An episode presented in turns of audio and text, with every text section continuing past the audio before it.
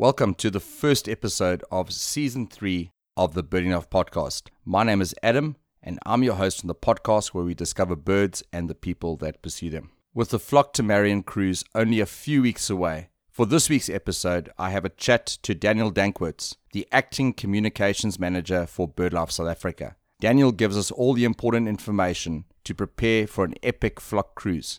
We will also have a chat about this year's BirdLife South Africa Bird of the Year. All the important links from this episode can be found in the notes of the show. Be sure to visit the Birding Life's online store.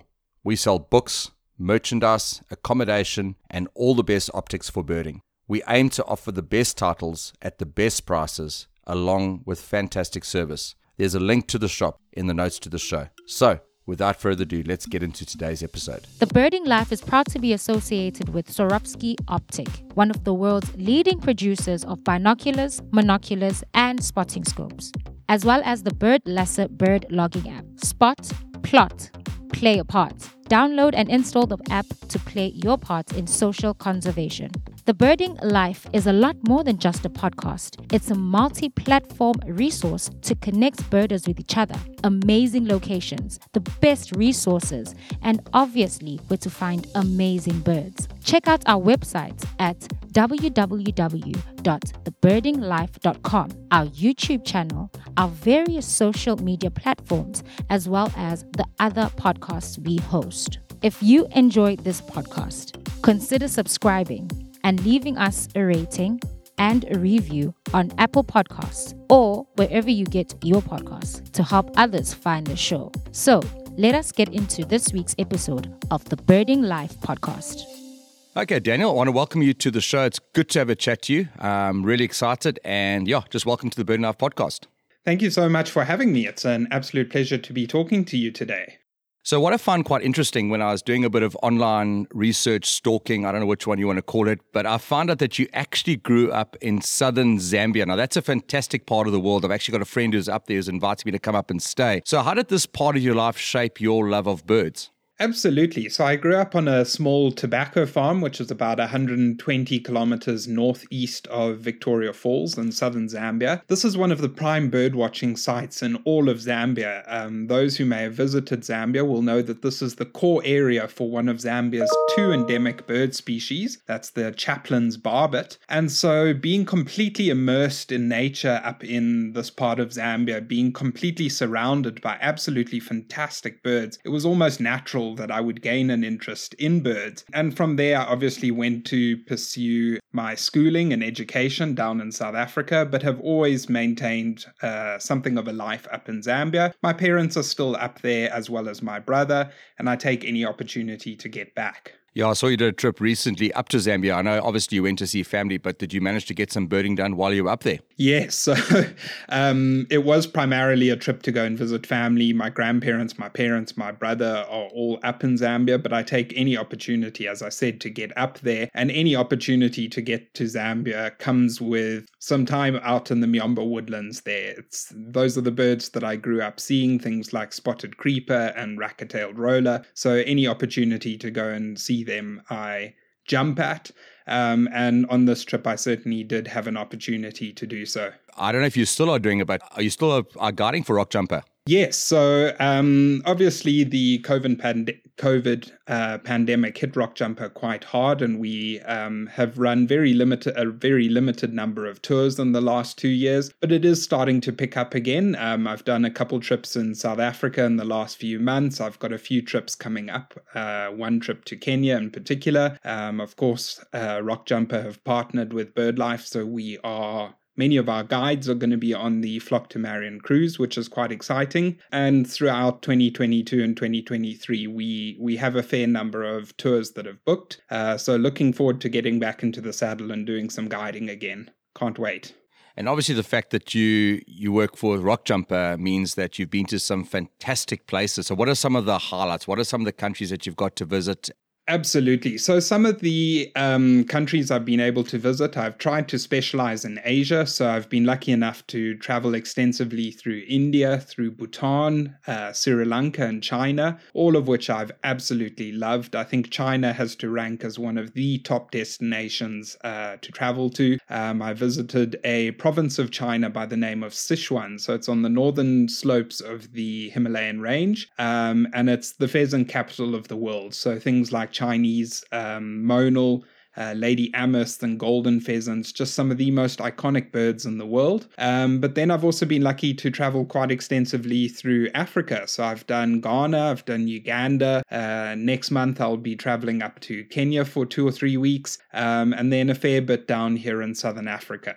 I, didn't put this on the questions, but I was thinking about this before. You know, when when I first started birding, the, the, the idea of birding or as I knew it then was bird watching was um, excuse if anyone's watching this and you are older, but the idea I had was always an older person, maybe in a safari suit, sitting in a in a hide looking at binoculars. But it's interesting that birding has started to attract a lot of younger younger people, and I would actually say put you in the in the younger category of birders compared to what I would have seen. What do you what do you feel is the attraction of birding to to younger people nowadays?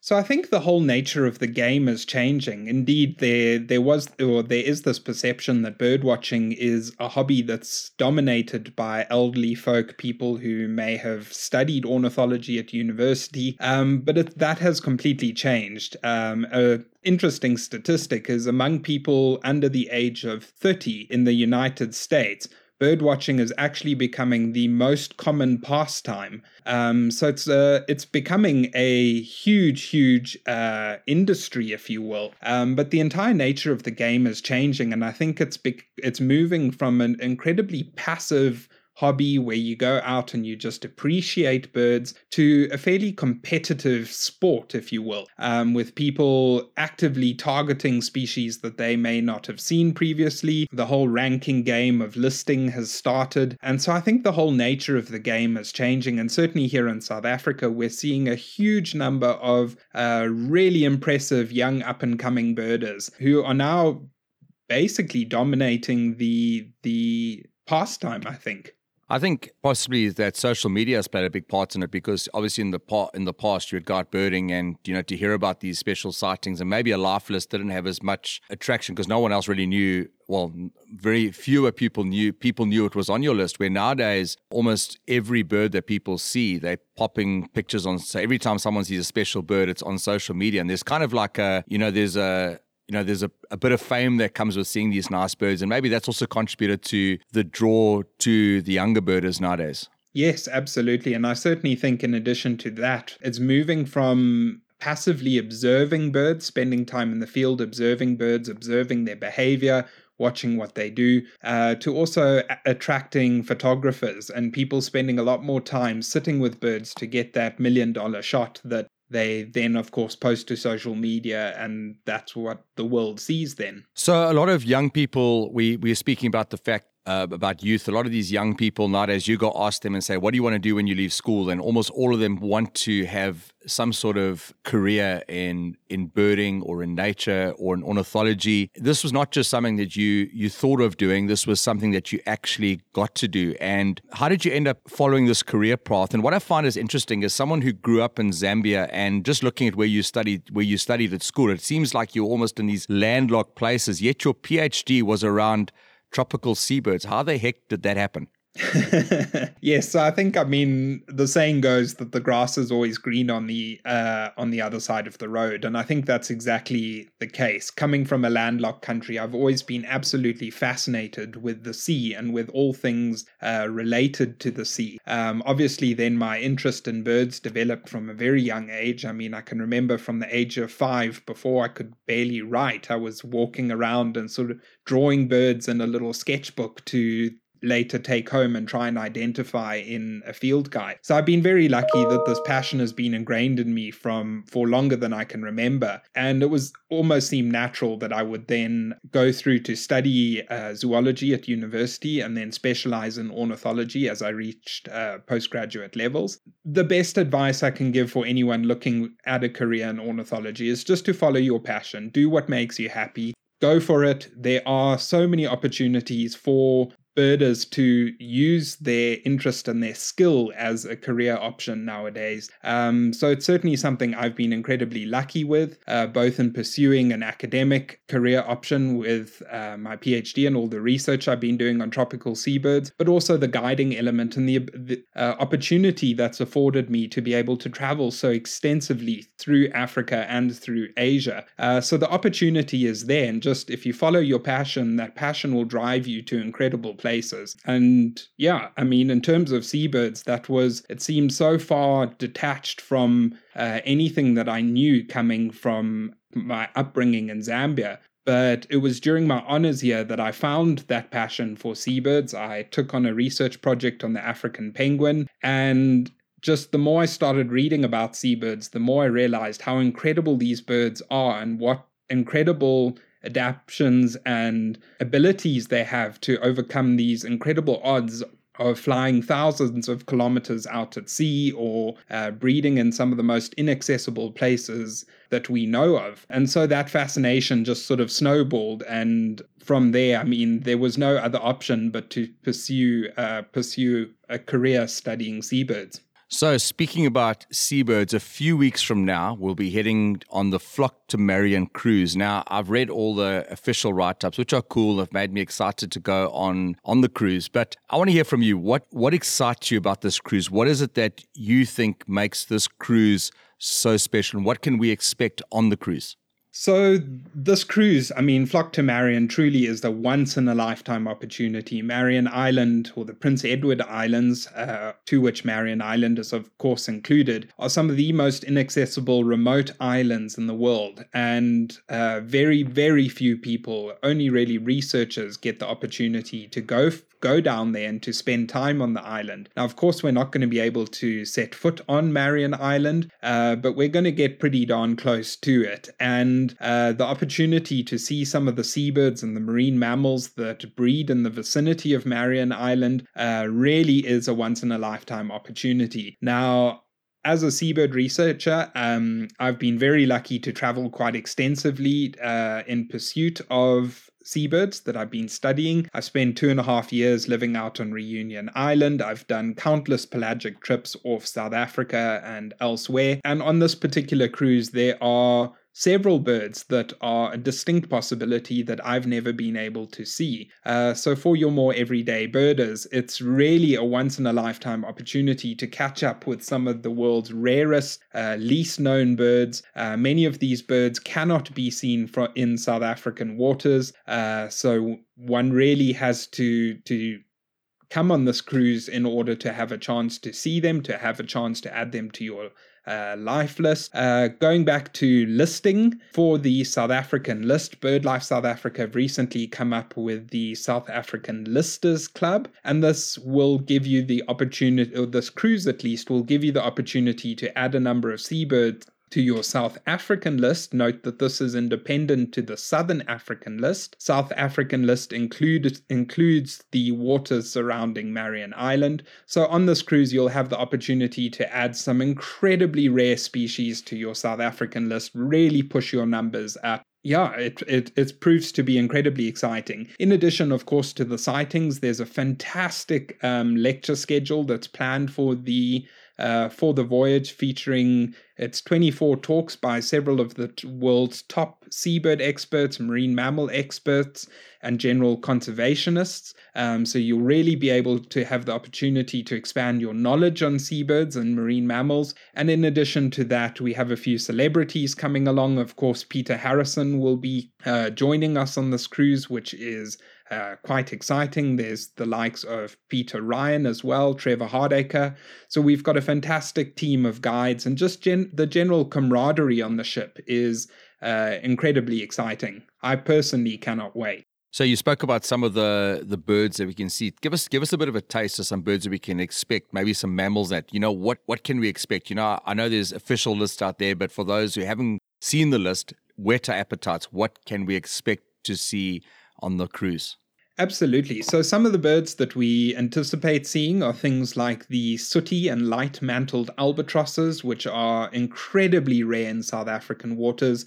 But the further south you get, the more common they uh, become. And both of those species have a resident breeding population on Marion Island, so we have a very, very good chance of seeing them. Uh, then there's a number of penguin species that are possible, including king penguin, southern rockhopper penguin, macaroni penguin. So, some of the penguins that that occur in South African waters only as vagrants. Um, stuff like the Kerguelen petrel, perhaps even an, an Atlantic petrel if we're very lucky. Those are two birds that I've not personally seen and that I'm very excited about the chances of seeing them. Um, then, if we can get into Marion Island waters, the three big Marion Island specials are, of course, the lesser or black faced sheathbill, the Crozet shag, and the Kerguelen tern. Um, so truly, it's a list, an incredibly long list of species we expect to see. Um, as far as marine mammals are concerned, I'm personally extremely excited to see killer whales again. I've seen them once or twice, um, but we have an excellent chance of seeing killer whales. Um, then there's things like the Heaviside's dolphin as we leave Cape Town, uh, perhaps something uh, extremely special like the Southern Right Whale dolphin, which is a big Southern Ocean special. Um, so the list just goes on and on. And yeah, the even the slimmest chance of seeing some of these species is a chance worth taking. Uh, so anyone who perhaps hasn't booked on this cruise, there is still time to do so, and I would suggest I would well I would highly recommend you come along for a chance to add some of these species to your list. You said there is still space on the on for the cruise. How, if somebody wants to book, I know there's not a long time to go, and I encourage you to get on there. I mean, just hearing the people that are going to be on the boat, the birds you're going to get to see, this is going to be an epic cruise. So, how would people go about booking for the cruise? Yes, so this really is a once in a lifetime opportunity. So if you haven't booked, I would highly recommend that you do so. You can find all the information you need on the Flock to Marion voyage on the BirdLife South Africa website, which is birdlife.org.za. Um, but then you can book through the MSC Cruises website. Uh, a link for which is provided on the BirdLife website. And if you would like any further information on the voyage, you are welcome to contact us at Flock 2022 at birdlife.org.za, and our team will provide you with any additional information that you require to, to book on this exciting voyage. Really, I have to stress that this is a once in a lifetime opportunity. The species that we saw on the previous cruise, uh, the flock at sea again, which uh, we stayed in South African waters, um, left a number number of people feeling quite somber that they weren't able to come or that they didn't take the opportunity to join that cruise. And here we're going to be heading a heck of a lot further south, so the chance to add even rarer species um, is is definitely there. We'll pop all those links into the into the comment section of this podcast. But you spoke a little bit about a Peter Harrison talk. I had an opportunity last year to chat to Peter Harrison, and oh, I was super nervous because, like, yeah, you spoke about you know who he is, but such an amazing person. Tell us a little bit about a Peter Harrison talk. You know, you've experienced one before. How what is it like going to Peter Harrison talk? So on the Flock at Sea again in uh, 2020, uh, 2017, where we left Cape Town on a cruise basically to nowhere. We went to the edge of the exclusive economic zone and hung around there for a few days before returning back to Cape Town. Peter graced us with a number of lectures, and really his talks are something else. I mean, Peter's been described as the Attenborough of the seas. Uh, his knowledge is perhaps far greater than any other seabirder out there. Um, he's written all of the main guides to seabirds of the world, uh, one of which has recently, the new Seabird Identification Guide has just come out now. I have distinct memories from the previous cruise of watching his talk on albatrosses, the ocean nomads, where he would stand up on the stage and do the most incredible mimicry of the calls of sooty albatrosses. Sooty albatrosses uh, one of his favorite bird species, and he spent years observing them on their breeding islands. And just hearing some of his stories, uh, some small anecdotes here and there, really is something special. I mean, it's something that sh- sends shivers down your spine, and uh, you really, if you didn't have a love and appreciation for seabirds before you attended one of Peter's talks, I can guarantee that after you've attended one of his lectures, you will uh, certainly have a newfound appreciation for these birds and the incredible lengths that they have to go to to survive in their um, marine environments. So I didn't get to go on the, any of the previous flock cruises, but one image I distinctly remember was an image of hundreds of birders flocked together on on a deck with binoculars on their eyes. And honestly, when I thought of that, I thought there's a couple of things. You know, obviously there's guides on board, but I'm I'm not I'm not great with seabirds. Firstly, how the heck am I going to know what they're pointing out? And then secondly, how am I even going to be able to identify these seabirds? You know, for those who are going on the cruise, you know, there's only a couple of weeks to go now. You know, what sort of preparation can they do in the lead up to flock? And then secondly, how can they maximize their time on the cruise to see as many birds as possible? Absolutely. And just to add to that, uh, I think a big concern for many of the passengers who are already booked on the Flock to Marion cruise is COVID and social distancing, of course. I, myself, and one of my colleagues at BirdLife, Andrew de Blocq, were lucky enough to embark on a uh, Flock to Marion reconnaissance trip in early December, where we sailed up to Pomene on the MSC Orchestra. That's up into the Mozambican Channel. On that cruise, we set out the guiding structure, the layout of the cruise. We have about 40 guides coming on the Flock to Marion voyage, and these guides are going to be spread out throughout the ship. Um, we've set up a detailed communication system where guides are going to be using two way radios to communicate with one another to announce special sightings. They're going to be using loud hailers to announce sightings to passengers in their immediate vicinity. And then for the most notable sightings, the guides will be using the ship's intercom to announce uh, ship wide that a special bird has been seen. That'll be for uh, not for everything, but for the highlights of the cruise. So, in terms of getting onto the bird, there's going to be more than sufficient guides to assist you. The guides are wearing uh, very well marked clothing, uh, so you'll be able to spot them quite easily on the decks. In addition to that, the guides have been spaced out throughout the decks. The decks really are quite spacious and provide ample opportunity for viewing. Many of you will also have seen images of uh, Cape Town pelagics with flocks of tens of thousands of boats following a trawler. And yes, we will have large flocks of birds around the MSC uh, orchestra when we're out but it's not going to be overwhelming in the sense that there are so many birds that you don't know which one to look at. The guides are all professional guides, they're incredibly skilled in uh, assisting you onto birds. Uh, they all know the birds incredibly well. So that shouldn't be a problem at all. But in terms of what passengers can perhaps do uh, in advance of the cruise to do some preparation, BirdLife South Africa have come up with a number of free as well as paid for resources uh, that you'll be able to uh, use to um, prepare for the the Flock to Marion voyage. Um, we have seabird identification cards, which are freely downloadable off our Flock to Marion website. And these provide side by side comparisons of every single species, bird species that is, every single species we hope to encounter on the Flock to Marion cruise, as well as some lovely text that goes with it detailing how to separate all of those species. So, simply by increasing or expanding your knowledge that you know what a sooty albatross looks like, when the guides announce uh, that a sooty albatross is seen, you'll be one step closer to figuring out which which bird specifically that bird is. Our guides will also be using the uh, hands of the clock or the numbers of a clock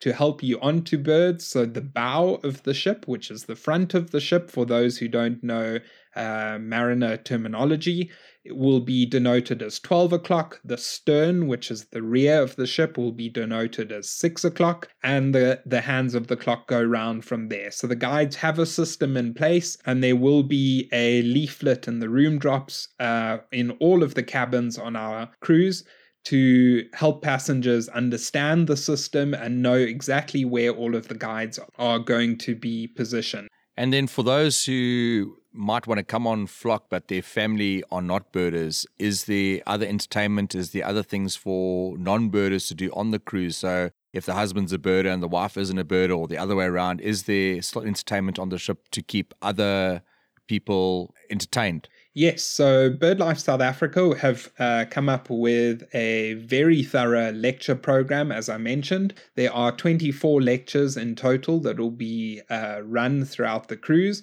in four lecture slots per day.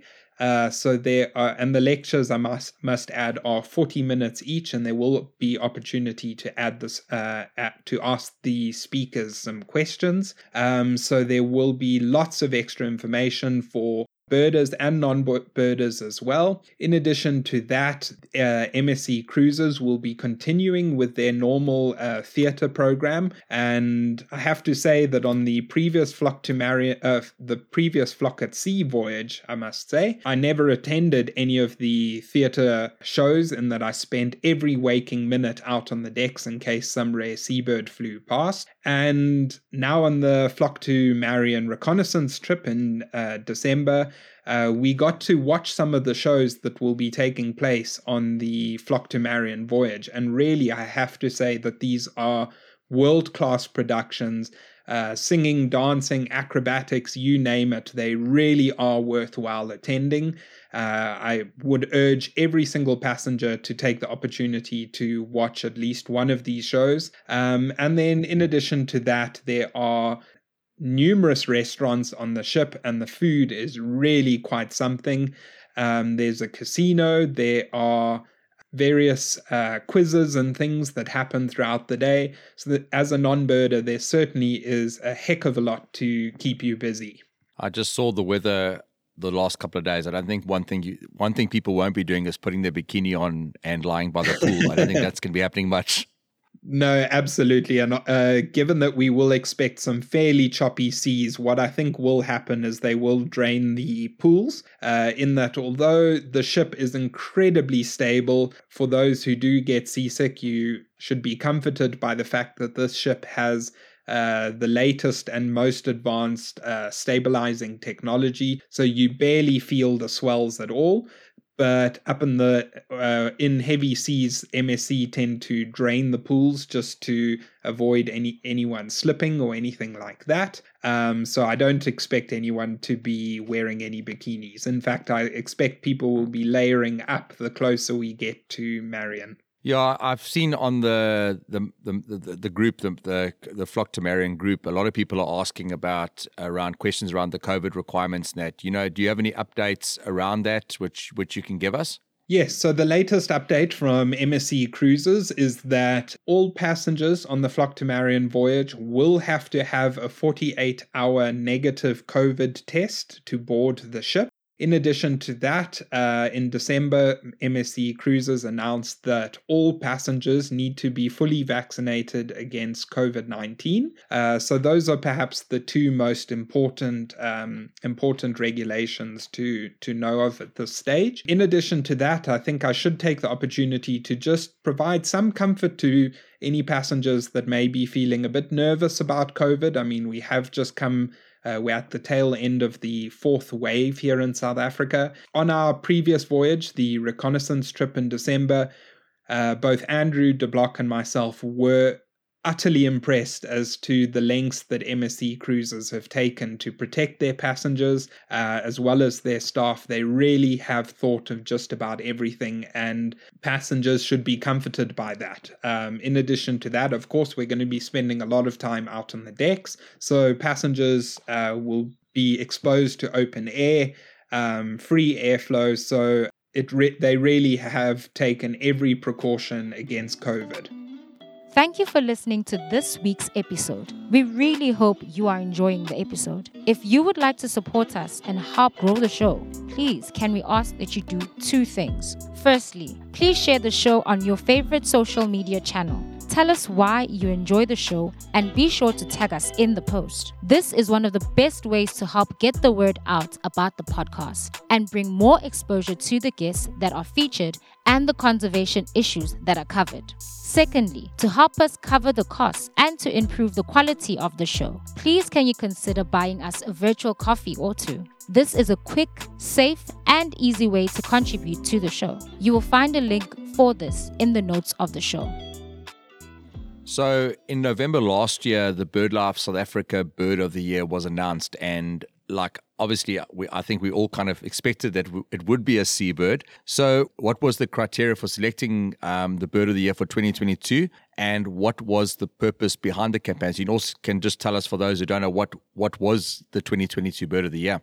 Yes, so uh, many of our members will be aware that the uh, 2022 Bird of the Year was announced as the Cape Gannet. The Cape Gannet is, of course, a coastal seabird. It's near endemic to South Africa, breeding at six breeding colonies uh, split equally between uh, Namibia and South Africa though the, the major colonies are here in South Africa. The Namibian colonies are quite small in number. Now, Bird of the Year is a program that was started ooh, well more than a decade ago. Um, and it's aimed primarily about increasing awareness about the plight of South African birds uh, through a highly focused media and educational campaign. Now, the criteria for selecting the Bird of the Year are threefold. The first uh, reasoning is typically a species that is in trouble. Uh, and indeed, the Cape Gannet has uh, recently been downgraded to endangered by the IUCN, in that the species has seen a 50% uh, reduction in its population size in the last 60 years. The second reason for selecting a um, bird of the year is it's typically a flagship species uh, that speaks to uh, conservation issues that affect many other potentially less charismatic uh, species. And indeed, the threats that the Cape Gannet are facing are largely related to overfishing here in South Africa. And this threat is a threat that faces all of our other seabirds here in South Africa, as well as some of our marine mammals as well. And then the final reason through which we select a bird of the year is typically a species that helps promote birding in general. Uh, typically, one of those common backyard birds that uh, we so often take for granted, but which are incredibly familiar, uh, often speaking to uh, some kind of conservation issue, in that indeed this, this program has a strong conservation message behind it. But sometimes we, ju- we do just uh, choose a very familiar species that uh, South Africans know well and that they love. I think one thing I like about the the Cape Gannet being chosen is, I mean, I, I look from the sea and there's now and then I see albatrosses at far, but Cape Gannets, um, especially in KZN, where around the sardine run and that type of thing, they although they're seabirds, they kind of they seem to come a little bit closer at times. It's it's one of those birds that seems to connect us landlocked people sometimes with the sea. So it's it's a re- it's a really great choice. I think a lot more people have seen them than, than possibly seen an albatross in the flesh. Yes, absolutely. I mean, Cape Gannets are known to fly up to about five, uh, 500 kilometers from their breeding islands, but they have been known to fly about 3,000 kilometers away from their breeding islands. Uh, the main breeding islands, as I said, are split between Namibia and South Africa. Um, but these birds have been seen as far off as Madagascar, up the west coast of Africa, so they turn up all over the place. In fact, the Cape Gannet has also even been found breeding in uh, colonies off uh, Tasmania with the uh, Australasian gannet. But these birds are primarily coastal, so as you said, they their main uh, prey that they depend on are sardine and anchovy. And so you can often see these birds following the main schools of sardine that we get here in South Africa, particularly on the sardine run. And often, if you sit on a beach somewhere and sc- uh, scan beyond the breakers with a pair of binoculars, you'll quite quickly pick up a pair, of, well, you'll pick up small numbers of Cape Gannets flying out to sea.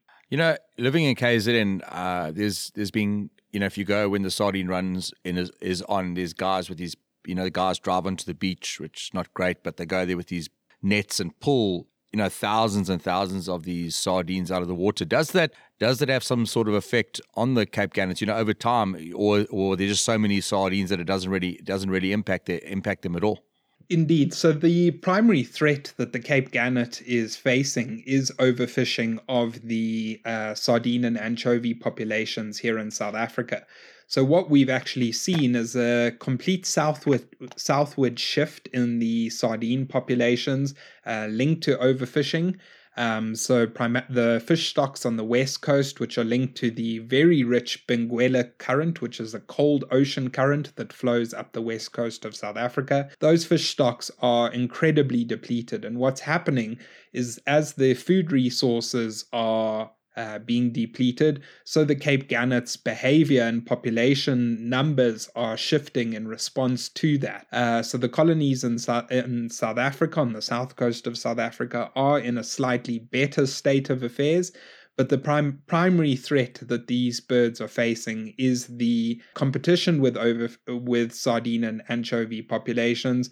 Sorry, the competition with fisheries linked to the sardine and anchovy populations, and that southward shift in the uh, in the fish stocks. I have to say that the coastal fisheries that are happening, the netting on the KZN coast, certainly it has an impact on the sardine populations, but the primary threat to the Cape Gannet is uh, more of an industrial nature. It's that uh, industrial fishing of the sardine population, sardine and anchovy population. That's what's having the primary threat on the species. In addition to that, what, what we're seeing with the Cape Gannets is they're tending to now associate more with the fisheries, in that the fisheries are target in well, other fisheries are targeting deep water species like hake and kingklip, and the Cape Gannets are relying more on these fisheries discards uh, which obviously leads to complications with entanglement.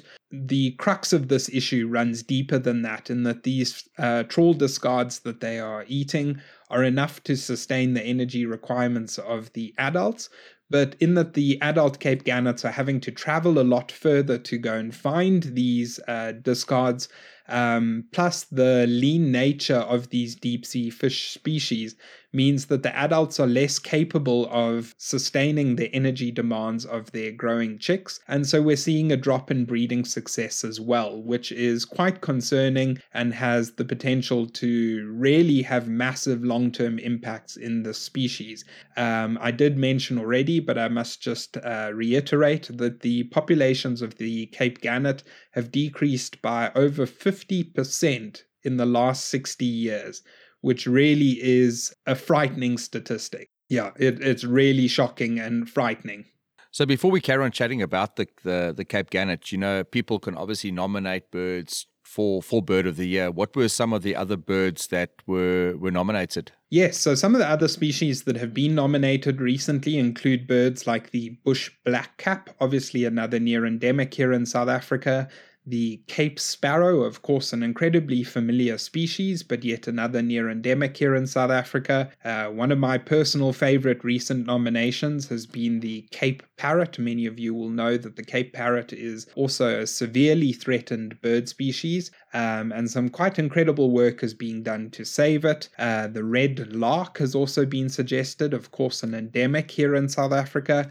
And then a white stork has been suggested. Now, white stork, of course, is interesting in that it's a migratory species. They breed up in Europe, but they migrate down here during the during our summer months, um, and they face a, a, fair bit of trouble along the way. So, uh, those are some of the other recent suggestions, and I know some of those suggestions have been put forward to Bird of the Year 2023. So, bird doesn't have to be endemic to be chosen. No, not at all. So, some of our previous birds of the year included the Cape vulture, uh, Cape Rockjumper, African penguin. Of course, many of these are um, endemic or near endemic, but there are a number of widespread species that have also been considered in that mix. So, for those who haven't um, seen a Cape Gannet, I mean, it's a beautiful species. It's one of my favorite species. Maybe, maybe it's my favorite seabird species because it's one of the ones that I can identify a little bit easier. I don't know, but for those who've never seen one, can you just uh, just describe it? You know, I know we for those who are watching this on YouTube, there will be some images coming up. For those that are just you know listening on the podcast, we can obviously just just try and describe it as best we can. Just tell us what makes this bird so beautiful. Yes, so the Cape Gannet is a fantastic bird. It's a fairly large bird. They uh, weigh between 2 and 3 kg, so they are quite a substantial bird in terms of their overall size. Uh, they have a striking black and white uh, overall plumage, with a predominantly white plumage in the adult uh, form with black in the wings. And then they have that beautiful yellow wash that extends, it's richest on the top of the head and the back of the neck, and it extends down over the back of the neck um, and the sides of the face. My favorite feature of all with the Cape Gannet is their incredible, almost painted faces. So they have the striking black and white pattern at the edge of their bill with bare facial skin, an incredibly crisp and beautiful uh, baby blue eye ring, and then a pale eye which sticks out quite uh, quite prominently against the blue and black bare facial skin, and then this beautiful beak. Something that is quite interesting with the Cape Gannet is they don't necessarily have a visible nostril. Many of you will be aware that the nostril of a sea uh, of a bird is generally on the top of the bill. Uh, because gannets are diving seabirds, they typically dive into the sea in pursuit of anchovy and sardines uh, reaching speeds at about 100 kilometers an hour as they hit the surface of the water. Their nostril has adapted, well, has evolved to be a slight crack at the side of the bill uh, to prevent water from flushing up into their, their nasal cavity as they hit the surface of the water. We have two gannet species here in South Africa the Cape gannet, which is the near endemic, and the common gannet, and then we have the Australasian gannet, which occurs as something of a vagrant here in South Africa, though there are a handful of birds that are pretty much resident year round in some of our breeding colonies. Now, the Cape gannet has what's known as a gular stripe, which for those watching on YouTube, if you have a look at the left hand image here, is a stripe of bare black facial skin that extends from the base of the bill and down the neck. Now, this extends pretty much the length of the neck, um, but in Australasian gannet, which is the bird pictured in the right hand image, the gular stripe is considerably shorter. One must also note that the uh, eye color of an Australasian gannet is typically much darker than that of a Cape gannet. The head is more, uh, well, the yellow on the head is more restricted to the top of the head and is more of an orange than a golden yellow. And then Australasian gannet always shows a fairly prominent um, black and white tail structure with the four central black feathers being black and the four outer feathers on each side of the tail being white. Whereas in the Cape Gannet, uh, they can show anything from a completely black tail to a completely white tail, or some variation, a black tail with two, two or three white feathers here and there. So you're chatting a little bit about the the nostril when they dive, and I think that's one of the things that absolutely fascinates me about this bird. You know, I love sitting, you know, just looking over the ocean um, and seeing these birds diving in, and the, the speed they dive in is is insane. I mean, how did they manage to do that to do that without without hurting themselves? I mean, if we went into the sea at that kind of speed, we'll probably come out with brain damage or something. I, I don't know. How do they manage to do it? Yes, so uh, the Cape Gannets will typically fly about 20 or 30 meters above the sea. When they see um, a shoal of fish, what they do is they just close their wings and they plummet headfirst towards the sea. As they're about to hit the water, th- what they do is they flex their wings, uh, which allows them to glide more easily into the water. Of course, that long, sharp, dagger like bill helps pierce the surface of the water. The special nostril um, helps them avoid water from flushing up into the nasal cavity. Yeah, they're, they're just, it's a phenomenal adaptation and uh, behavior that these birds have. The fact that they reach, they're uh, hitting the water at about 100 kilometers an hour really is uh, quite incredible. I have worked on the Cape Gannet and I've spent a fair amount of time out in their breeding breeding colonies, and one does from time to time see birds with uh, a portion of their bill broken off, almost certainly linked to hitting the uh, the surface of the water at the wrong angle or the wrong speed. Um, but what's quite fascinating is these birds with the broken bill somehow tend to survive, and you see there's a few individuals in some of these breeding colonies that have been there for quite some time. So their broken bill doesn't seem to hamper their survival in any way. So yeah, you start. I remember when when Peter Harrison did the chat, you know, at, at the bird fair, he chatted a little bit about the you know the, the the breeding habits of the of the albatrosses. So tell us a little bit about the breeding habits of the Cape Gannet. So the Cape Gannet nests on small offshore islands. These islands are typically quite flat in nature. They can have a bit of rock here and there, but they are uh, typically very small to extremely large breeding colonies. Some of the smallest colonies are only a few hundred birds, whereas the largest colony amounts to probably about 250,000 birds in total. Um, so, very small to very large breeding colonies, typically small, flat offshore islets.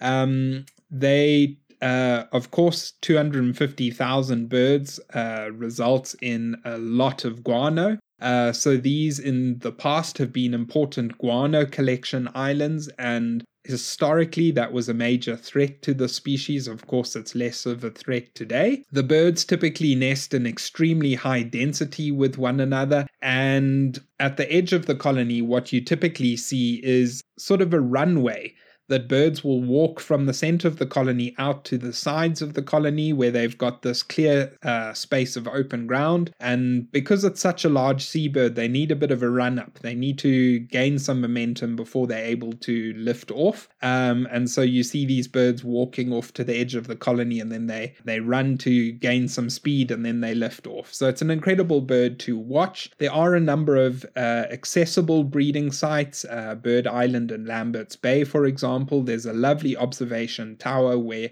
you can look over the breeding colony and you can watch the comings and goings of these birds. Um, but then there are a number of sites that are listed as marine national parks that are obviously inaccessible to the general public. Um, and those are the islands that typically host the major population. Bird Island, which is in Algoa Bay, quite near Port Elizabeth, is the largest gannetry in the world, gannetry being a breeding site of gannets. Uh, this is the largest gannetry in the world, hosting in the order of about 250,000 birds. Sure, that's insane. You, you touched on a little bit earlier on about how the the behavioral the behavior of gannets has changed due to the de- depletion of fish stocks. What sort of changes have been observed? So we've seen a general southward shift in the species population. So the colonies on the west coast of South Africa have been in substantial decline for quite some time now, linked to overfishing of the forage fish stocks. Uh, so the major populations of the Cape Gannet are now uh, on the south coast of South Africa.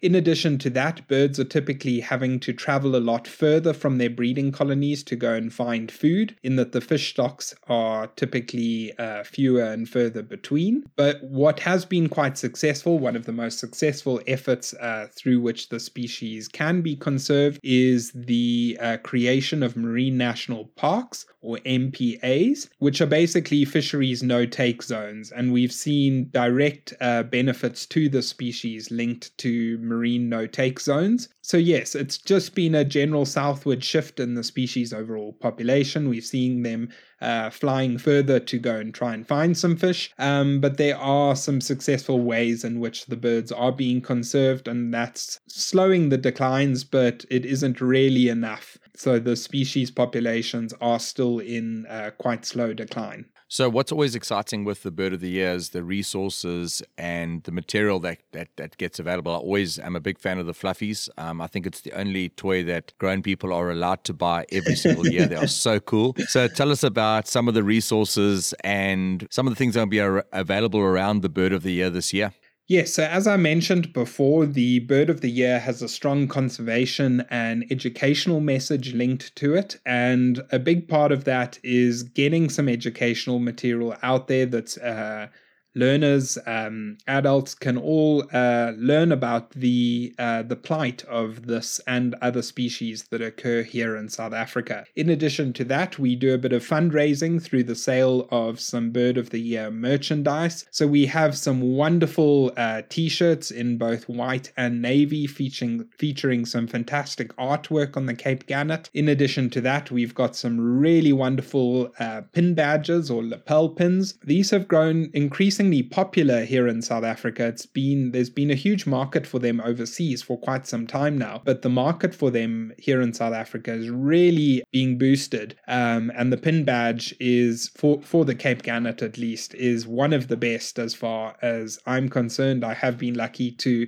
have a sneak peek at them. They haven't been released quite as yet. And then, in addition to that, uh, as you said, we've got some fantastic plushies, which are small teddy bears. Then, in terms of educational material, uh, we have a number of educational inf- infographics that are being put together for us by a fantastic wildlife artist. Uh, these include sticker pages for children We've got poster designs, we've got lesson plans for teachers targeting uh, children of uh, various ages, and then we've got some fantastic coloring pages as well. Now, a lot of this merchandise is going to be available through our online shop, which is Shop for the Birds, um, and that can be reached at shop.birdlife.org.za. Um, but in addition to that, the educational infographics are going to be released throughout the year um, and are available available for free download off the uh, BirdLife South Africa website, uh, where you can also find information on all of the other Bird of the Years that we've had through the years. The Bird of the Year 2021 was, of course, the Cape Rockjumper, and all the infographics are there. We also have fantastic plush toys, t shirts, and pin badges for that species as well. So, primarily a conservation tool, um, but then also a bit of fundraising linked to it as well. So, BirdLife South Africa is probably one of the best conservation organizations in the country and I dare say in the world. Also, just on a side note, BirdLife South Africa produces a fantastic uh, magazine, African BirdLife, and there's some really great articles in the magazine on the Cape Gannet. So it's you know it's worth getting your hand. I hands on these. I get them at Pick n Pay, but I'm sure you can get them at, at other places. And when you take up membership with BirdLife South Africa, you can obviously get that included in your your membership. So, um, Daniel, how can people support the amazing work that BirdLife South Africa is doing? Yes, so uh, information on the work that we do as an organization can be found on our website, which is, of course, birdlife.org.za as an NGO, a lot of our work is funded by our membership, our supporters. So on our website, there are a number of donation portals where you can make a contribution to the work that we are doing. Um, and you can donate to a specific cause. So if you're particularly passionate about seabird conservation, then there's various projects that you can donate to in that regard. Uh, in addition to that, uh, we love that our members are so active on Facebook and other social media and we encourage any prospective members to check us out on Facebook, Instagram, YouTube, Twitter, or LinkedIn, where you can find more information about the work that we do. Occasionally, we do, uh, well, from time to time, we do uh, run petitions for certain things. We do uh, request funding for specific issues that are maybe prevalent or work that we are doing. Um, so that can all be uh, found through our website and our social media. Well, Daniel, it's been so fantastic to chat to you. I know this has been a bit of a bit of a longer episode, but I'm sure that people have been listening will will all agree this has been fantastic. So thanks so much for your time. I really appreciate it, and yeah, and just encourage people just to to support the amazing work that you're doing, and look forward to meeting you on the cruise. Thank you so much. Yes, absolutely. Cannot wait for for Flock to Marion. It's really really exciting. We are proud to be working in association with Wild Books online store to help get all the best birding and nature books into your hands at a great price. If you would like to support the Birding Life project and the resources that we are putting out, please click on the link either in the comment section of this podcast or our social media posts. Your support helps us to improve and hopefully make a bigger impact. Don't forget to follow The Birding Life on Twitter Instagram, and Facebook. We appreciate everyone that takes the time to interact with these accounts. Be sure to check out BirdLasser and download the app on either iOS or Android and keep a life list while playing your part in social conservation, as well as Swarovski Optik, one of the world's leading producers of binoculars, monoculars, and spotting scopes. So, until next time, be blessed and happy birding.